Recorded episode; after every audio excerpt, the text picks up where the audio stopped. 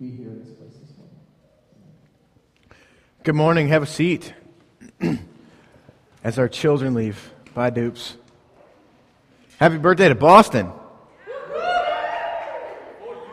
the big four year old B. Don't call him Boston. He is called B now.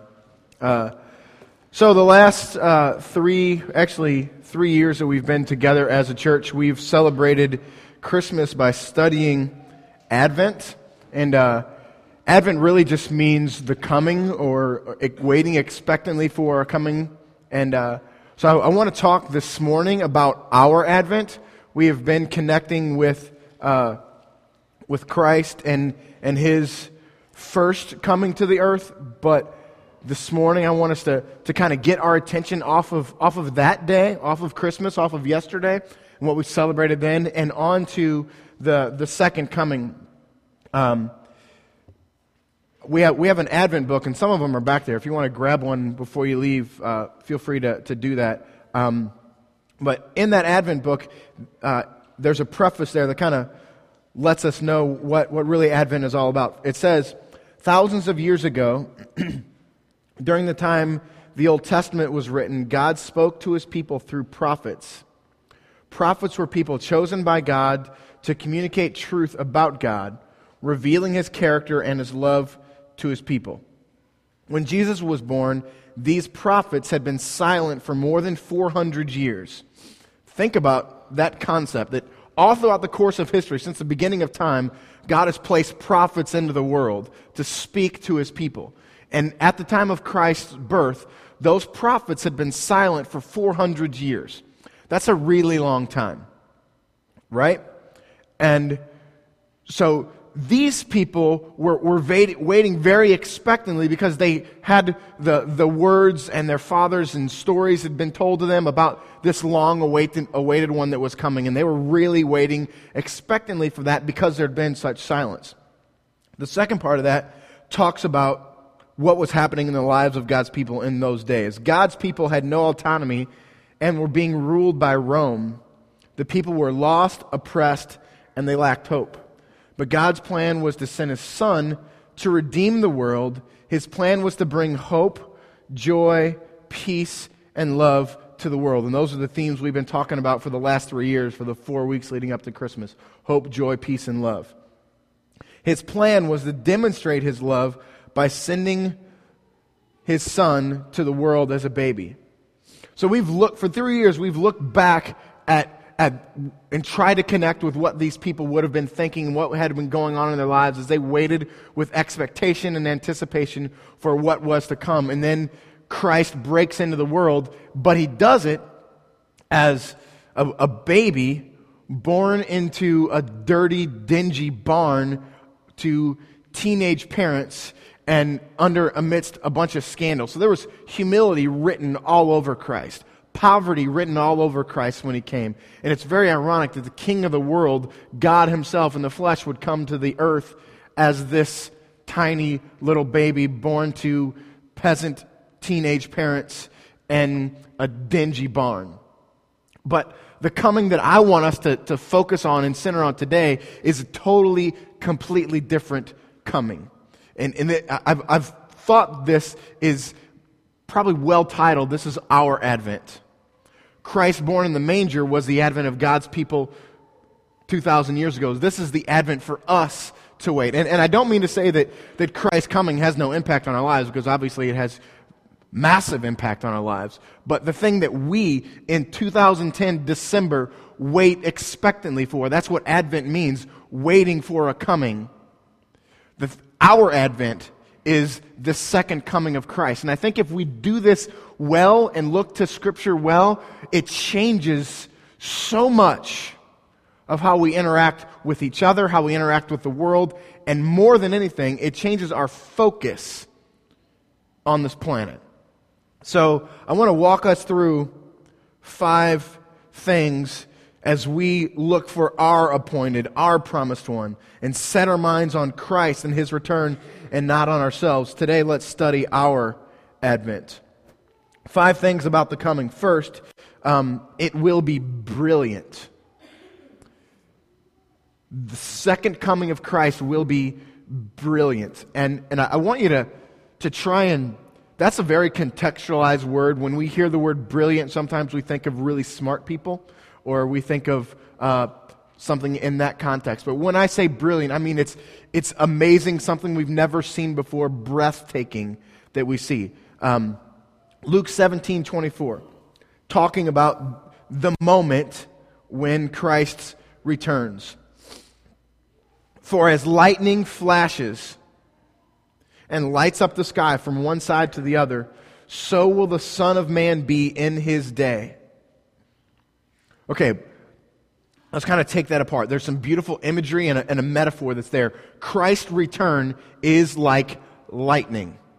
And it's not just his return, Christ himself. If you, if you read the, look at that verse, so will the Son of Man be in his day. Christ is like lightning. The first time he came, tiny little baby, born in a dirty barn to teenage parents. This time, the thing that best relates to who he will be and what he will look like is lightning. And think of the brilliance of lightning, a completely dark sky. Have you ever been driving in the middle of the country and you see this huge bolt of lightning, not just one bolt, but like lights up the entire sky? It's two in the morning driving through the country and, and it's like daylight for just a second. That's Christ in his coming. There's, there's brilliance of light, there's brilliance of power, there's, there's brilliance of, of, of so much to, to think that this is Christ. Um, but the second thing, it will be quick. And here's the thing uh, about this one. The, these next two that I'm going to get to are, are filled with, with some pretty difficult and violent language. Um, and and I, I, pray, I've prayed this week and I, pray in this moment that it would shock us. And, and oh my gosh. Luke 17, 26. The, listen to the, the violence and the, the harsh reality of the violence. And, and hear those words the reality of the violence that was and is to come. Luke 20, 17, 26.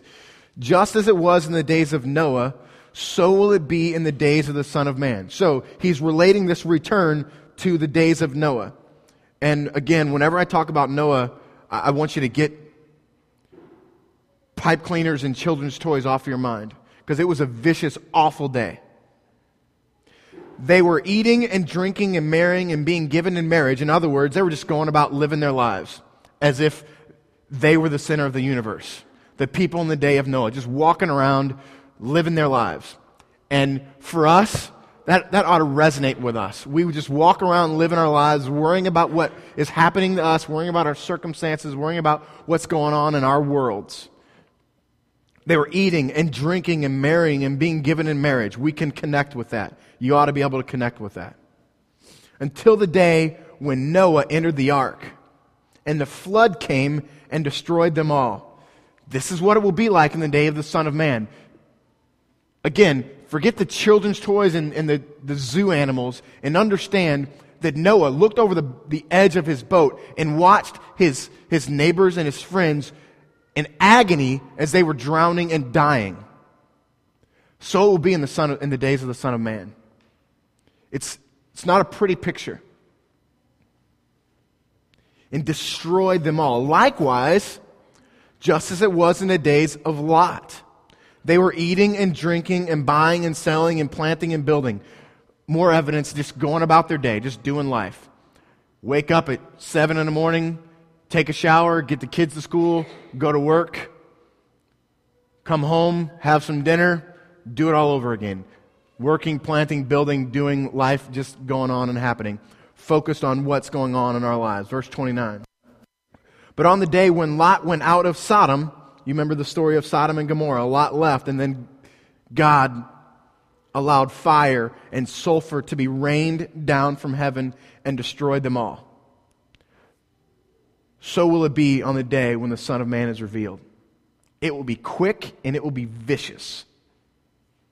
And, and I want us to connect with that. And I want this language and what's happening that Noah and the destruction of Sodom and Gomorrah is what it will be like when Christ returns. I want that to shock us into a very present and very potential reality that in the midst of, of this message this morning, this could all happen.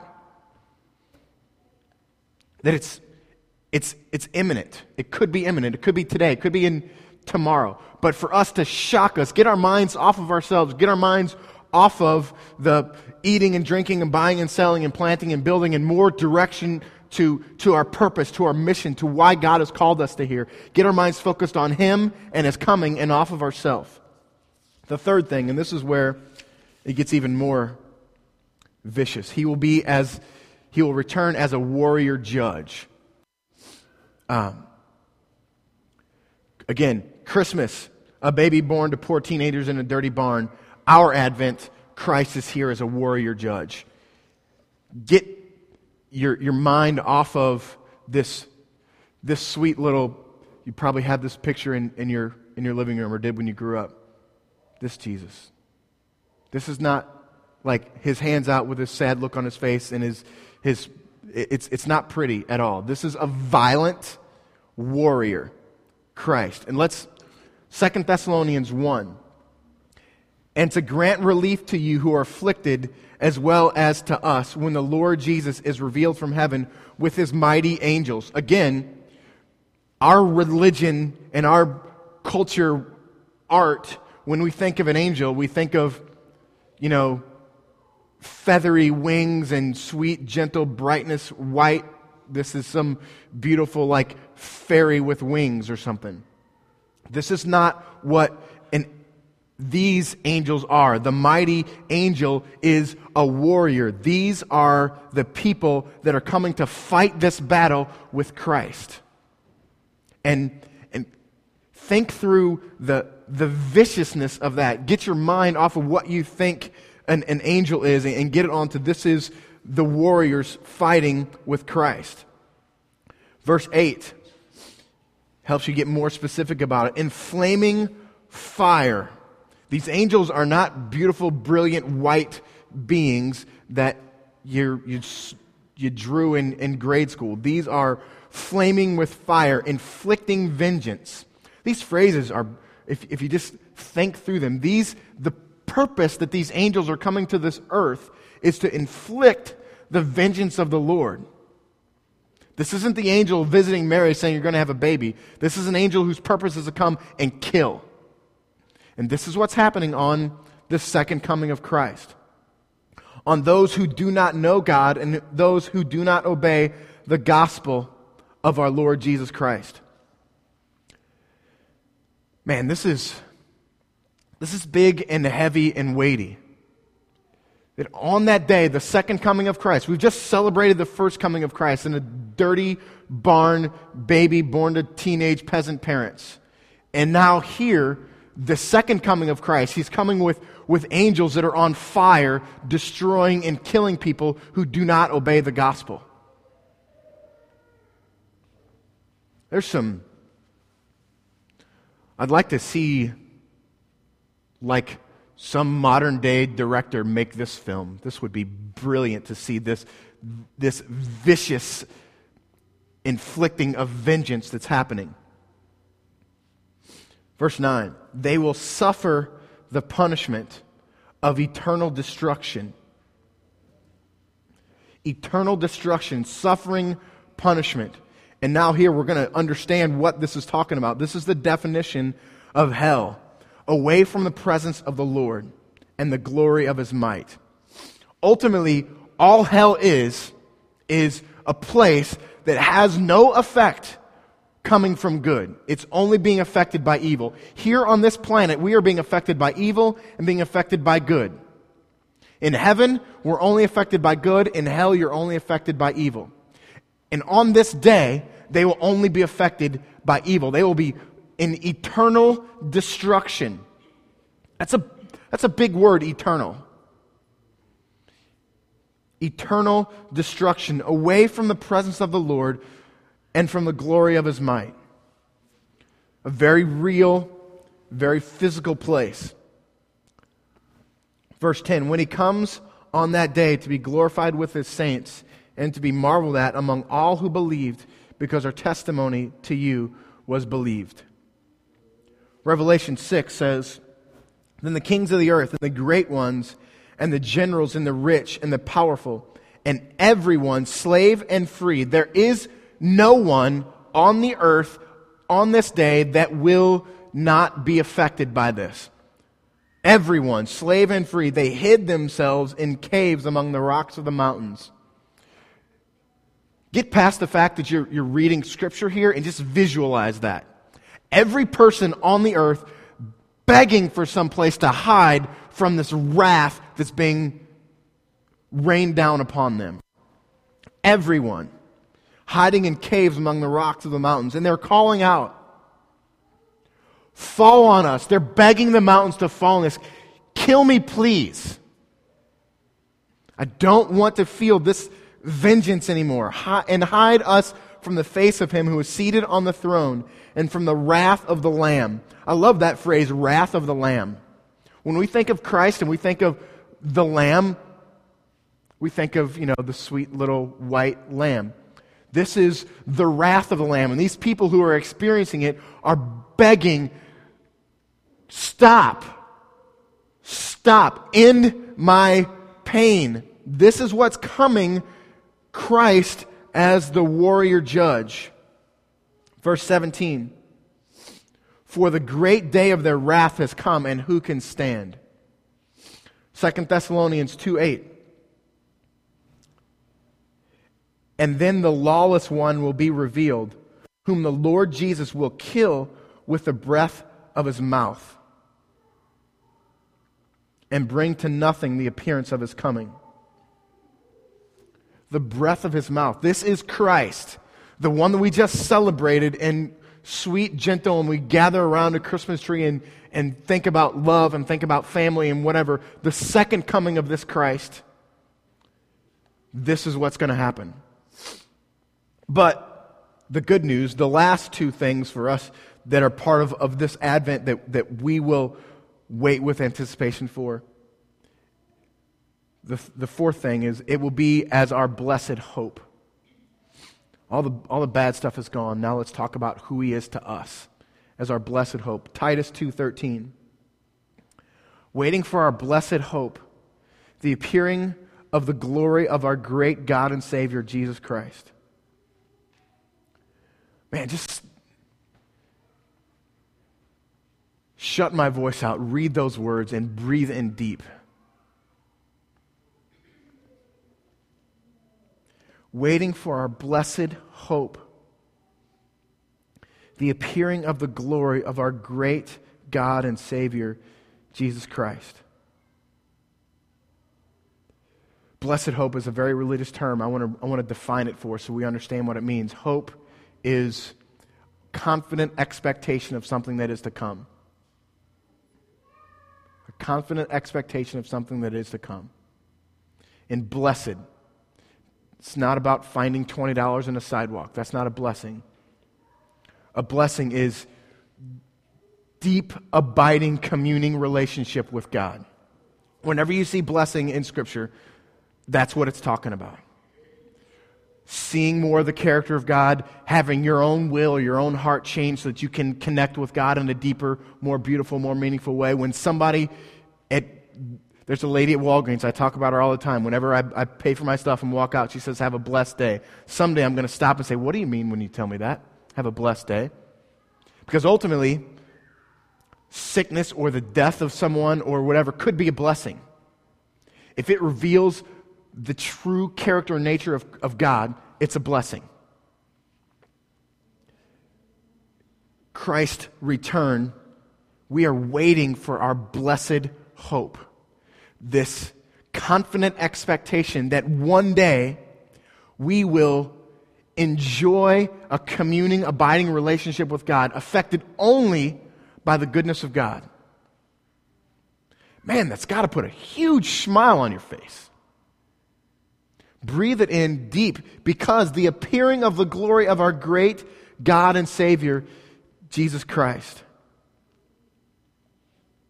Um, when I'm sick, uh, I, I get sick, and, and most of the time when I get sick, it's, it's like a congestion in my head, which makes my head really hurt and throb, and I can't think clearly. And, and I also have this, I, I can't breathe, so I've got to breathe through my mouth. It's really hard to go to sleep because it just, you've, you've probably been there before when you're trying to go to sleep and it's, your, your head is throbbing and you can't breathe. You have to breathe through your mouth, and it's just, it's just hard to go to sleep. And, and because you're breathing through your mouth all the time, because there's just this mucus that's built up, nothing even tastes good. Just the, all of your senses, your, your, your hearing, your smell, your taste, your touch, all those things are numbed. And I want to say to us that in those moments when we experience the, the numbness of, of sense, that is like what it's going to be when we receive this blessed hope. Because at this current stage, at this current setting of, of who we are, being affected by good and being affected by evil, there will be a day where we are unobstructed in our view of God.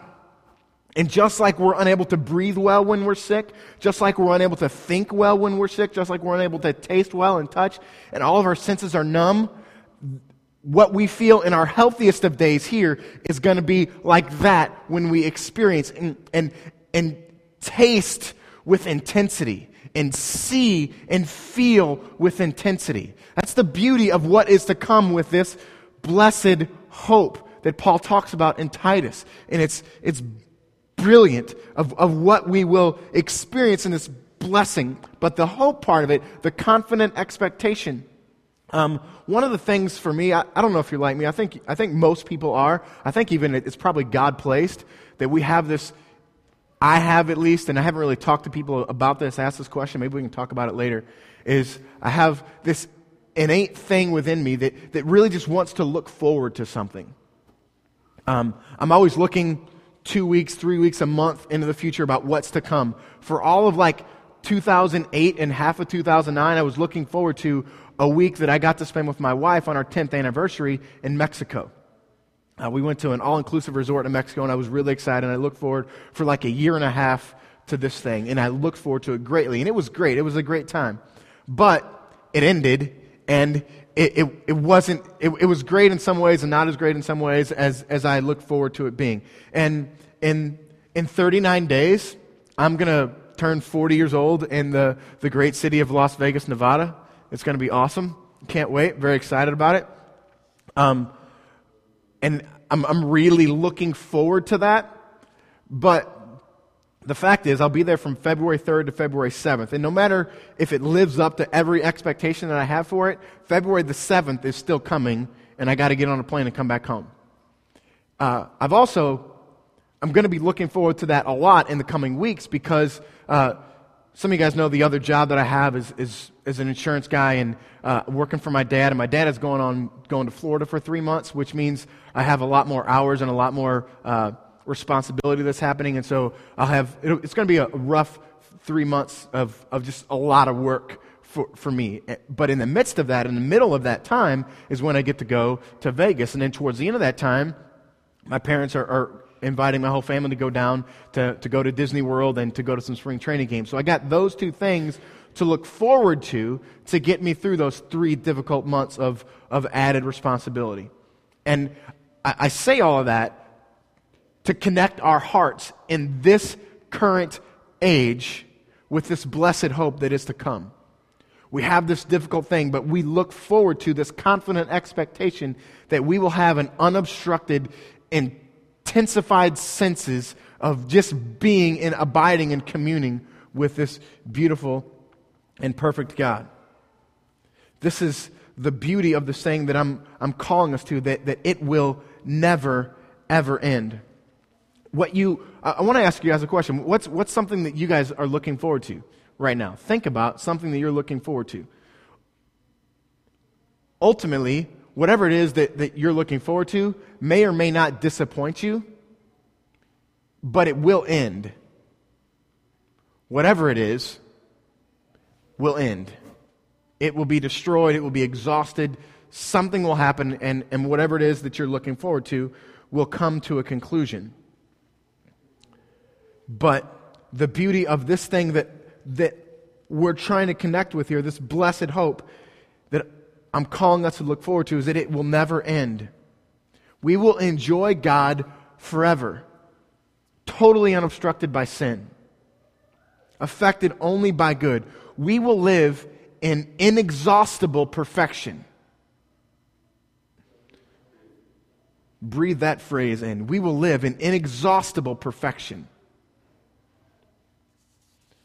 Really enjoying the, the facial interaction I'm getting with some of you, the, just the, the smiles, the, the beauty of, of what's happening, of, of what we will experience. The fifth thing, the last thing, it will be to restore us. Uh, there's a, a pain and hurt and difficulty and tragedy that's all over our world, all over our lives. Physical, emotional, spiritual pain, and it often prevails and often wins out and dictates how we respond to situations and circumstances in this world. Let me tell you what I'm talking about. I have a, an old friend, I haven't seen him in seven or eight years, uh, but he's actually really good friends with my brother. My brother was telling me the story today, or yesterday, and uh, his mom is battling dementia. His mom's like 75, but she's really battling dementia, and every day is worse than the day before. And uh, his stepdad, her, his mom's new husband, is battling cancer. And the doctors are giving him like a month to live. Uh, this, this is just a, a tragic story. Uh, he's, the, the, the dad is in uh, going to get treatment for his cancer, and uh, he, he, he goes every week to get treatment for his cancer, and he's got like a month to live. And this guy's mom is battling dementia, and so he's, supposed, he's supposed to be gone for like two and a half hours on this, uh, this, this treatment thing. And his mom calls her husband and says, Where are you? on the cell phone. And he obviously can't pick up his cell phone, leaves a message, Where are you? Where are you? Where are you? Half hour later, she forgets again. She calls him up, Where are you? Where are you? Where are you? This happens like five or six times. And on the sixth time, she's just out of her mind, nuts, because he's supposed to be home in her mind. And she's screaming and yelling, accusing him of having an affair because her mind is just that gone. And so, this is the, the tragic world that she has to live in and the tragic world that she has to live in paints and dictates how she responds to her circumstances. And for the, the husband, he knows he's not probably not going to see February. And the last month of his life is spent with a wife that is just gone. And imagine the, the pain and tragedy this guy has to, has to experience and has to feel. And how that these things have to dictate how he responds to stuff that happens around him and on, on this earth and in this planet. It's, it's tragic. But the beauty is the second coming of Christ is coming to restore us all. All that pain, all that difficulty, all that tragedy is, is gone. Philippians 3. Our citizenship is in heaven and from it we await a Savior. Pray that that phrase echoes in your brain throughout the rest of the day and even all of 2011. We await a Savior. We await a Savior. If you walk out of this, this place this morning with that phrase echoing in your brain and all the, the awful grossness I talk about at the beginning of the, the, the wicked vengeance of the Lord, and all the, the beauty of restoration and the beauty of the blessed hope and all those things, if those things ring in your brain when you think about awaiting a Savior, our personal advent, the Lord Jesus Christ, who will transform our lowly body. The cancer won't even be a word. Dementia won't even be a word. Will transform our lowly body to be like his glorious body. by the power that enables him to subject all things to himself. Christ holds this power, and one day he's coming back, and we await that day here on this planet in this moment, awaiting that Savior to come and restore all things. He has the power, he holds it in his hands, and he waits. First Peter says, Set your hope fully on the grace that will be brought to you by the revelation of Christ. Revelation 21 and I heard a loud voice from the throne saying, Behold, the dwelling place of God is with man. Man, don't, don't pass up these beautiful phrases. The dwelling place of God is with man. That's really good news. This God who allows us to only be affected by good and restore us and throw away everything that's evil and bad and dis- disrupts us from intimate communication, abiding relationship with Him.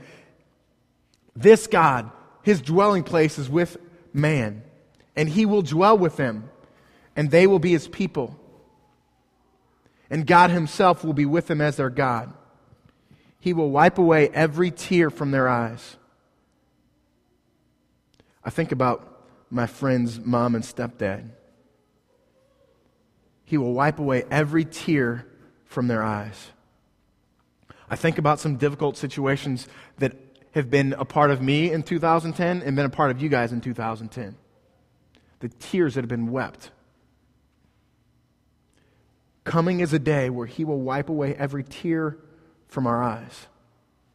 And death shall be no more, neither shall there be mourning, nor crying, nor pain any more. For the former things have passed away. And he who was seated on the throne said, Behold, I am making all things new.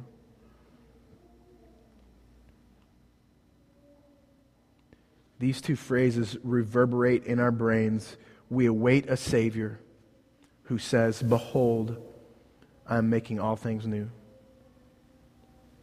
Let's pray. Father God, I don't even know what to pray this morning other than just be with us. Allow us to inhale, breathe in deep the promises and the beauty of your scripture, God. Lord, we thank you for Jesus. We thank you for his first coming that we've celebrated this month, Father. We thank you for the blessed hope that is to come with his return that we celebrated this morning. God, guide our hearts and our minds as we seek to respond to you in these moments in a in an honest way, Father. We thank you for Jesus in his perfect and powerful name that I pray. Amen.